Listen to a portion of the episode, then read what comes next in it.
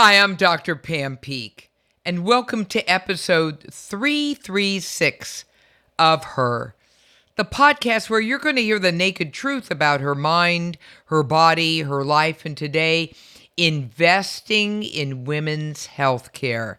Uh huh. Now, this is an interesting nuance and a, a new twist for us. So, it's going to be a terrific show. And before we begin, just know that the episode is made possible by our wonderful friends at Smarty Pants Women's Vitamins, the delicious once a day gummies that contain all of the essential vitamins, minerals, and omega oils customized just for women. To learn more, hop on over to smartypantsvitamins.com. And here's your first reminder to please click on to iTunes after this episode to rate and review the show because I want to hear from you. Yep, the whole team here wants to hear. Your feedback is golden. All right, it's time for her. Her, the podcast. The naked truth about women. Her mind, her body, her life. It's all about her. So, what the heck's going on out there in the wonderful world of women's health care? Everything. I mean, my God, it's just absolutely flippin' exploding. Uh, and you meet the neatest people. Many of you know I have a Wall Street hat as well and I look constantly at investments in women's health care and and, and am very involved in this entire field, speak to it all the time, etc. And I meet the coolest people, like the person we're going to be talking to today, who is Dr. Jane Van Dis. Now, she is an expert in gender equity in the workplace, has established the Working Group on Gender in the Physician Workplace, a national network which amasses data on gender based disparities in healthcare and solutions. She's currently medical advisor to three, not one, but three technology based, you get a little overachieving here, women's health startup companies, as well as co founder of OB best practice. Oh my goodness gracious. And she speaks nationally on gender equity in medicine. Jane, welcome to the Her podcast. Ah, thanks for having me. Great to be here with all of you and your listeners. Well, listen, man. I mean, tell us about your background as an OBGYN, training, the whole gig. Yeah, yeah. So um, I trained at UCLA uh, in Los Angeles, and I uh, did private practice for about six years. I was at the University of Minnesota for a little bit, and I left um, full scope OBGYN practice in 2013 to become what's called an OB hospitalist. And so that means that I work solely now clinically in the hospital on labor and delivery. I also take care of uh, gynecologic emergencies coming through the emergency room, things like ovarian torsion and ectopic pregnancy and the like. But for the most part, I spend the majority of my clinical life helping moms uh, deliver their babies. And I work a lot of nights now. Uh, and so that leaves my days free to pursue a lot of other interests. So I have sort of been maximizing that 24 hour clock. Well, you know, like how in the heck did you pivot to um, investing in technology and being the medical advisor to these technology based um, startup companies. How did that happen? I mean, well, you know, when did you become a smarty pants like that? Um, because you know you come from medical training and and yet now you're really up to your ovaries in really smart investments and really exciting technology. Yeah. Talk to us. Yeah, so you know, it actually happened on a rainy Sunday. I was um uh, my twins were playing and I was scrolling through Facebook and I saw that a friend of mine had used an app and had talked about it on Facebook. It was an app called Heal, which uh, brings a, a doctor to your home, like a house call. And I thought that is just so fascinating. I love to to to see people disrupting healthcare. Um, obviously, you know this providing a highly human touch in an environment in healthcare, which can feel uh, so uh, distanced from the care part of healthcare. I feel like um, you know sometimes trying to get an appointment, trying to get your prescriptions, trying to see a specialist, the idea that someone would come to your house, I thought this is this is revolutionary. Obviously, it's an old standard for medicine, but oh hell yeah, yeah. So I reached out to the founder, which is Dr. Renee Dua, and she's a nephrologist in actually the San Fernando Valley in Los Angeles. And I was like, hey, do you need any OBGYNs? I wasn't ah, sure. I love you know, it. I maybe I could it. diagnose some vaginitis or UTI or something like that. And um, she said, no, we're not looking to add any OBGYNs at the moment, but I'll keep you in mind. And next thing I know, she had connected me to a founder, um, uh, Lauren Schulte at Flex, which is uh, uh, menstrual product company. And at the time, uh, Lauren and her partner, Pan Pan, had just uh, come out of Y Combinator. And they had this idea to disrupt the, the period space with a menstrual product that had been manufactured. Um, the instead a soft disk, and so um, they had uh, purchased the uh, the rights to the device from Evil Evofem, and they wanted to to rebrand menstrual period products, uh, starting with the disc, and obviously they eventually added the cup as well.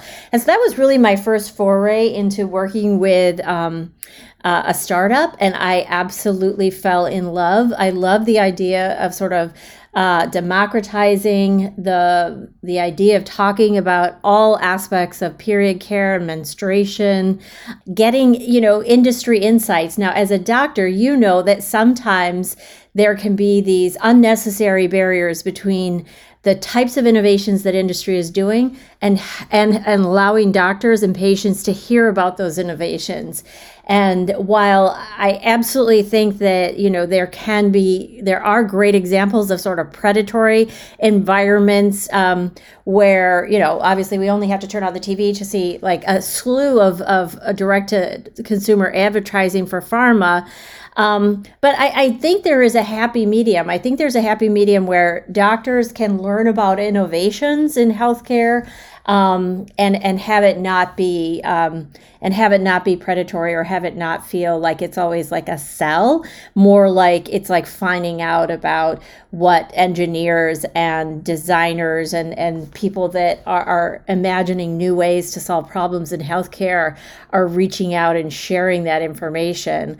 Um, and so that was really, really exciting to me. I absolutely love working on product roadmaps. I love thinking through with founders and product teams about what is what has not been talked about in women's health and how to potentially uh, disrupt it. You know, um, I just had a great conversation with Flex yesterday about uh, another area of women's health that they could potentially disrupt. Um, so, so I, I think you know there's there's many aspects in women's health, especially that you know they are rocks. They're sitting in the ground. They haven't been picked up and and looked underneath. We haven't thought about new ways to solve old problems. But thank goodness there are innovators who are doing that. And thank goodness there are doctors like you and me who are here to do some of that translation and really uh, help guide so that number one, obviously, we stay scientific, right? We don't want to uh, participate in comp- with companies that potentially are you know a little bit of charlatan sales you know they're they're not really selling anything to women that's actually helpful um, you know, because there is some of that out there, but actually innovating in ways that are based in science, based in evidence, and that, you know, have the ability to prove that they actually are improving women's lives. What do you think?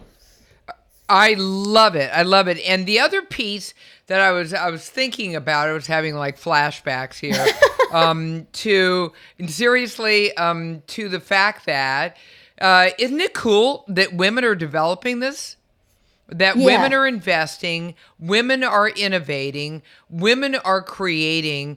Um, it's like, excuse me, uh, instead of having to, you know, do a lot of making stuff up, which is what a man would have to do to really fully understand a woman's experience. Yeah. Um, and it usually doesn't end well.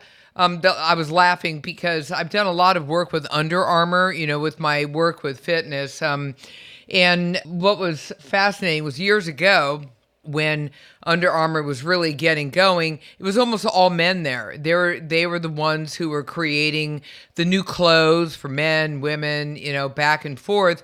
And uh, then they started putting out sport bras, and I was. I was fascinated. I said, "Send me the bras," you know, because I'm using them on TV and this and that and and they were they were like putting a jock strap on my uh, chest. It was horrible. Oh no! It was oh, the worst. No. I said, dude, who who came up with this? And they go, well, you know, like John Smith in the back room. I'm like, dude. Seriously, I'm a woman. Where the hell are the women creating these things? Uh, aren't you getting a little feedback from them? Novel idea. Um, and uh, that's when, after a you know a, a, mountain of complaints about this, they did something really smart and hired their first uh, senior VP, a woman, to head up that entire division. It was like, please. And so when it comes to women's health, come on now, you know we need to be able to be represented by women who are really great advocates and messengers for what we need. First of all, what are these needs? And the second thing is, who's creating these and how are we helping facilitate that? Now, don't you also have a a woman's um, health collaborative uh, that you're a founding member of, which is a national nonprofit seeking to empower women from diverse backgrounds to succeed and become leaders in science and medicine in all things women's health. Tell us about that.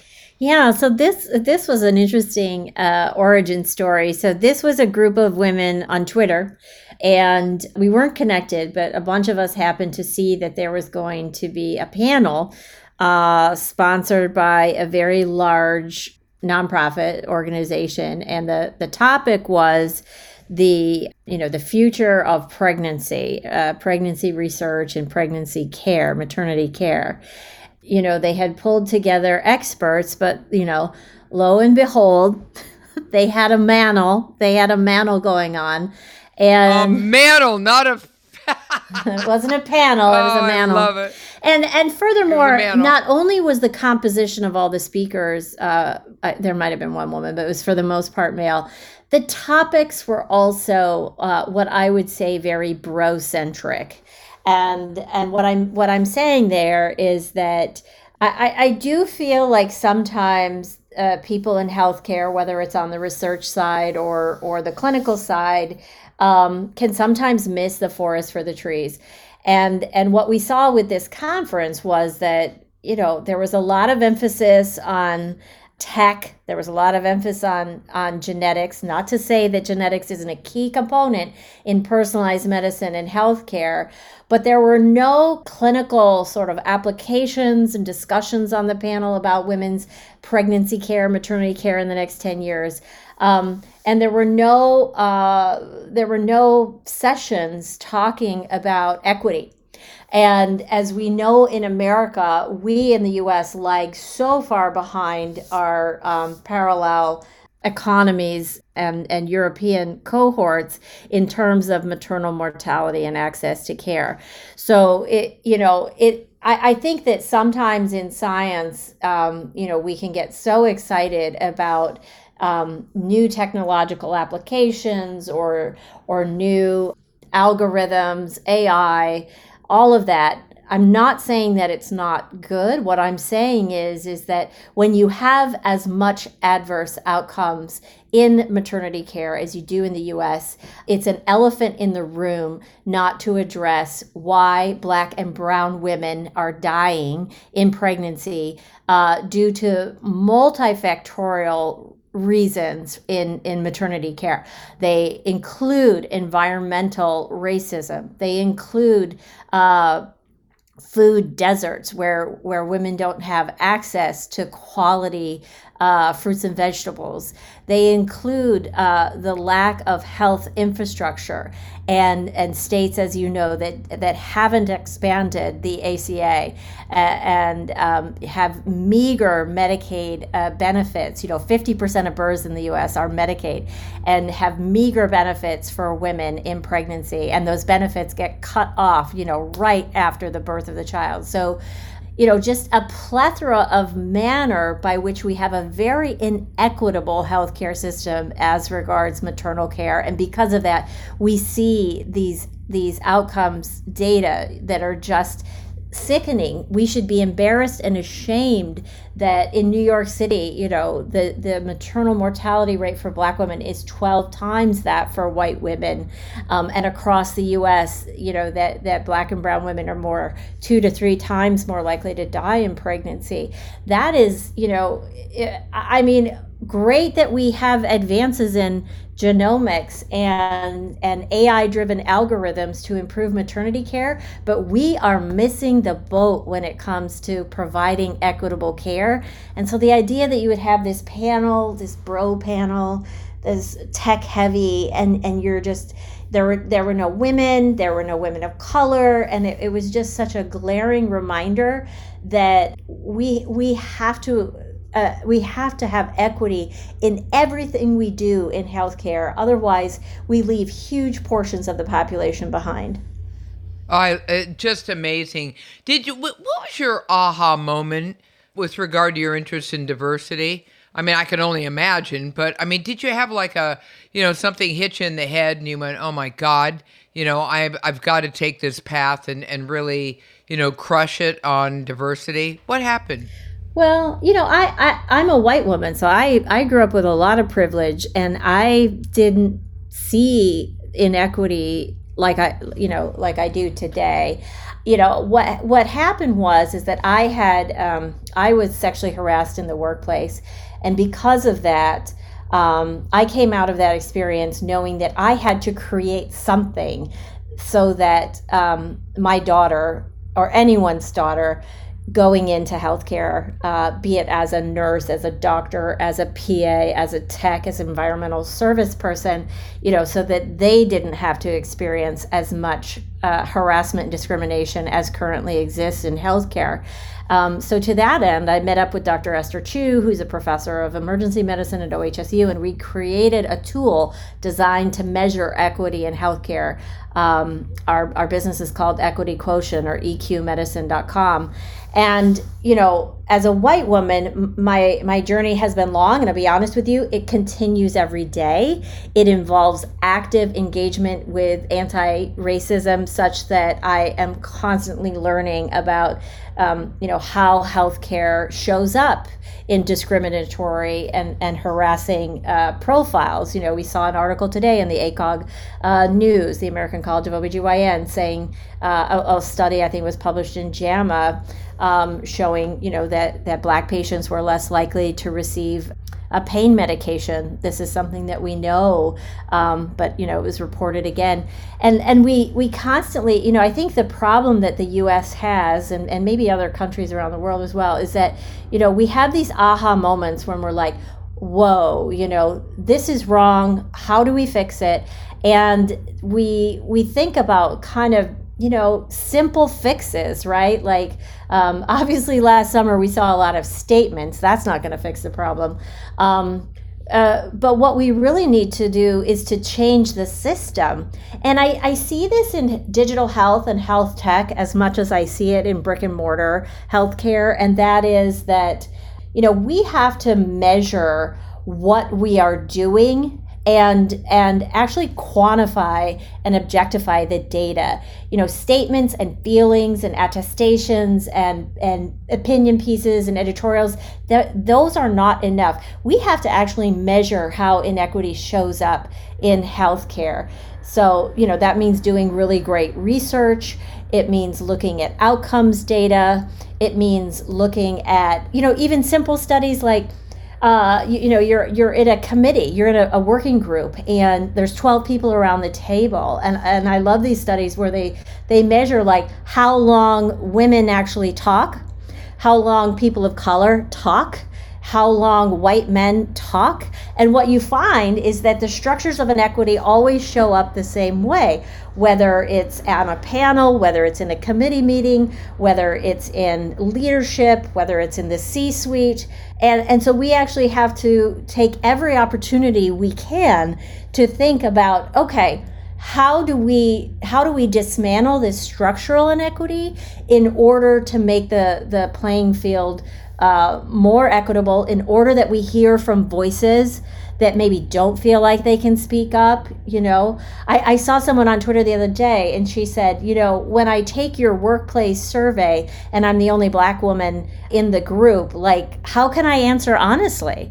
Right like you know we ask people to show up but we don't create safe spaces for them to show up in as their true and authentic selves so I, I, I think that, you know, wherever and whenever we have the opportunity to ask the question, how is systemic inequity and racism and gender discrimination showing up here in this room? How do we dismantle it? I love it. Whoa, whoa. I'm just, you know, like my hair is blown back.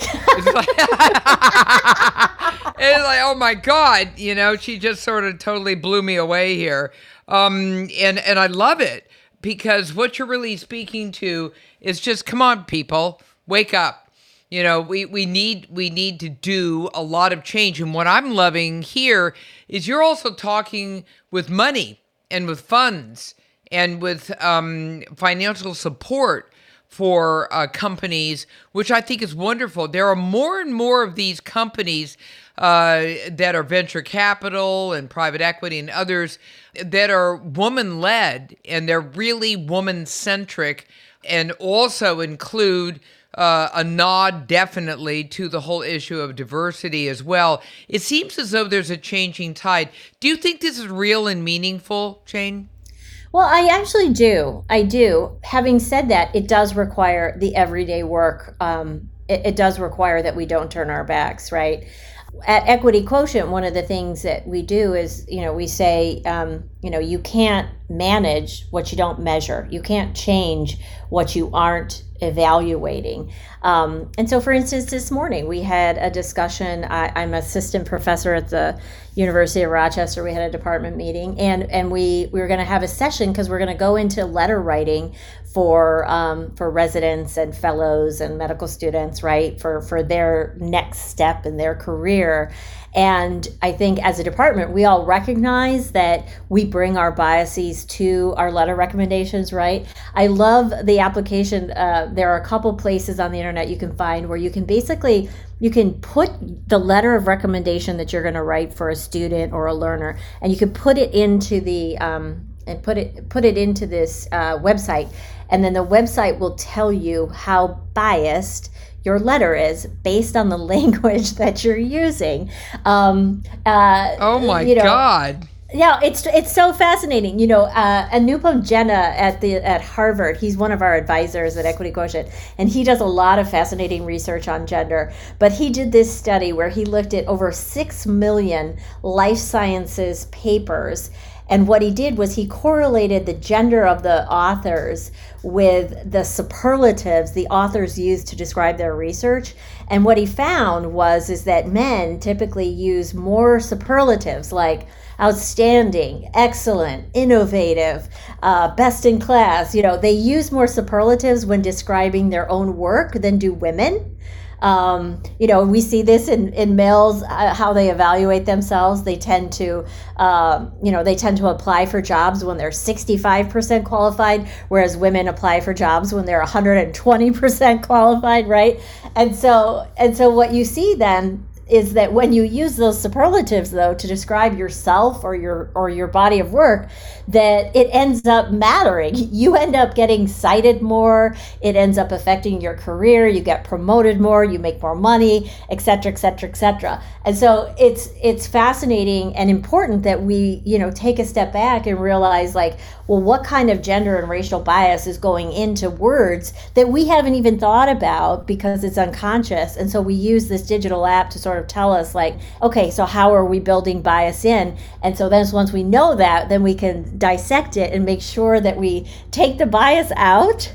But it's it's so fascinating. You know you're talking about um, venture uh, and i love you know I love hearing these stories. I don't love it because it makes me angry, but I, I love hearing examples where, you know, for instance, Lauren uh, Schulte at Flex or Kate Ryder, uh, the CEO that I worked with at Maven Clinic, you know, talking about going into the ecosystem of venture and making a case for either period products or women's health care and getting reactions from, you know, panels mostly of men sometimes where you know no manels manels, exactly.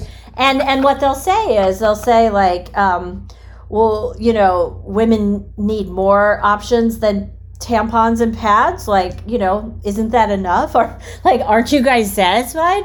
Or even better i heard on a, a, a clubhouse the other day you know this this woman who worked at the innovations uh, for nike she was pitching some you know this is up your alley some uh, athletic postpartum athletic wear for women who had just had a baby and you know and the vc was like well my wife had a baby and she didn't need anything like that it's sort of like oh, you know, and, you no, know it's, no, it's he just, did not. He did, but it's just this sense that if you know one woman, you know all women, right?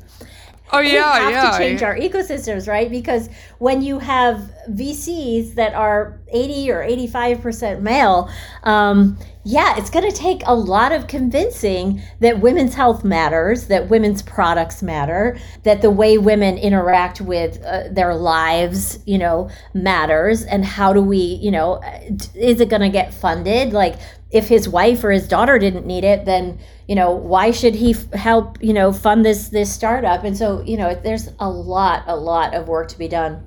Well, it, there's no question, and I'm going to segue right off that um, into the wonderful world of menopause, um, because Yes. uh, oh my God, uh, talk about bad rap and and funky stereotype.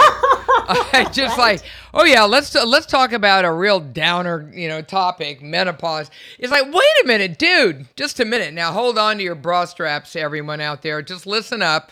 Okay, a woman spends at least a third of her life in a perimenopausal menopausal place.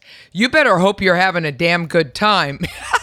and, Yeah, and it's yeah. not it's not like an overnight thing. I swear to God, I think some some guides think it's like, okay, well, she she had a menopausal moment yesterday and it's done. No, no, no, no. It could be a twenty year journey of all kinds of funkiness, and and trying to explain that to a guy um, is just unfriggin' believable. I, I'm actually overseeing a prostate cancer uh, trial because I'm uh, the work I'm doing involves um, an intervention that will help with the hot flashes that men get when they have um, the prostate cancer uh, treatment, uh, same as the hot flashes that women get, um, either naturally or, or cancer treatment uh, initiated. And what's really interesting is that you know when when I'm looking at this kind of thing, we can't seem to get anyone interested in women's hot flashes. It's like it's a thing, right? Most women suffer in silence and they're not making a big deal about it unless their husband says you're all flushed and sweating like there's no tomorrow and it's in the dead of winter. So what's up with that? And and so you try to, you know, go out there and drum up a lot of interest on the part of everyone um, for something like that, and they're like, mm, maybe not so much. And then men get prostate cancer and and have hot flashes, and everybody wants to know how to help them. Um, it's it's a thing. It suddenly becomes a thing, and I just have to smile. It, it's like if that's the foot in the door, then that's the foot in the door. It, it's funny. Well, I mean, I have to say, I have to say, funny story here. You know, so I was I was in training when uh, when Viagra came out on the market, and I'll be honest with you, I remember the Pfizer reps. This is before the drug reps, you know, weren't as uh, weren't as widely invited into the doctors' offices and the like. And, that was a you nice know, way to they- put it. and they were you know they came with a, a, a you know backpacks and carts full of um, little blue you know snuggies and and pens and paper and uh, you know just tchotchkes galore branded with the Viagra blue Swag, Viagra swag. Viagra swag. And and and you know, it didn't occur to me then. It didn't occur to me then. But I was on a panel at the NIH uh, this spring, and I said, you know, who did who did Pfizer think these men were going to have sex with? Right? Like like the viagra for the most part is is aimed at a population you know in their 50s and 60s right? And, and obviously not everyone but majority. Um, and and those are the women who have gone or are going through menopause and and nobody thought to ask whether or not they were enjoying sex. Nobody thought to ask like is it how's how's the vagina? Like it, it you know it, it tends to get de-estrogenized after menopause. Some women need some estrogen. Some women need uh, support for other aspects of menopause nobody thought to ask who the heck are these men going to have sex with and and I thought you know it's just absolutely so indicative of of the patriarchy that we live in that that nobody thought to ask that question. Am I right? I, I just love it. I'm just sitting here uh, smiling my ass off, Jane, because it's so true, and it just cracks me up. I, I got a I got a quick question for you here. You're also um, the co-administrator of a very popular Facebook group, um, and this includes almost, I guess, maybe even by now, five thousand OBGYNs, the actual doctors themselves, and it's Yeah, called yeah. OB OB Mom Group. What do you guys Yeah. talk about all day?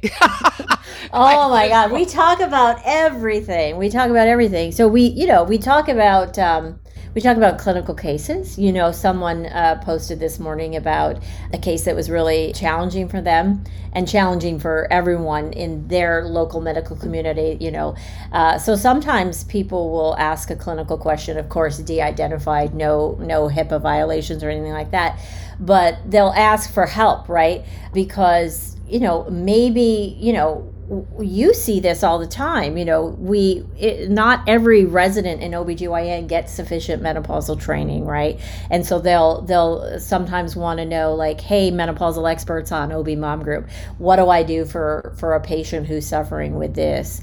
Or a complex contraception problem or a complex pregnancy problem. So we have all of these sort of clinical expertise and we get to know each other right so if you see a question and you know that we have uh, an rei or a urogyne or, or family planning person that specializes in that you know you tag them and then they'll pop in and, and, and provide some expertise and you're like that is the cheapest most effective curbside consult you know, Curbside, baby, curbside. yes, exactly.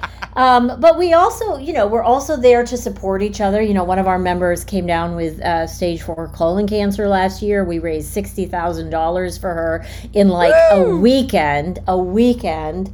We are there to support, you know, working moms because, uh, you know, there are challenges to being a surgeon and you know, oftentimes bearing a, an overwhelming share of domestic responsibilities as well. So we're here to like hold hands when you miss the um, event at school because your calendar is so full and your kid's like kind of sad or mad at you. And we're like, we, you know, we're there to hold your hand. Um, you know, people go through divorces, they, they lose loved ones and it's just an absolute community to to stand by you through all the types of things that women surgeons and OBGYN experience in their lives. Damn, I love it. I mean, I just, we need more of that. And, you know, there are sort of some sub communities around, um, you know, Twitter as Med Twitter and Women in Medicine and blah, blah, blah, and the rest of it. But I just love this. I, I, I'm sure it makes people feel good. Um, I'm, and I can only imagine um, that the grand majority of women out there, or OBGYNs, you know, per se, whatever, you know, really uh, love the support, the feeling that there's support. Somebody gets it with their experience. Um, and that's why I just was going to give you a major shout out for getting involved in that. I think it's just amazing, absolutely amazing. So, okay, what, you know, as we're closing this little Hummer down, okay? Because this has been a wide-ranging podcast to say the least. You know uh, jane what would you say out there as as as parting words of wisdom to all of our you know uh, listening audience um, which is a diverse crowd of women uh, for all intent and purposes about advocating for themselves about you know being able to stand up for themselves and to be able to help guide themselves in this crazy medical care world?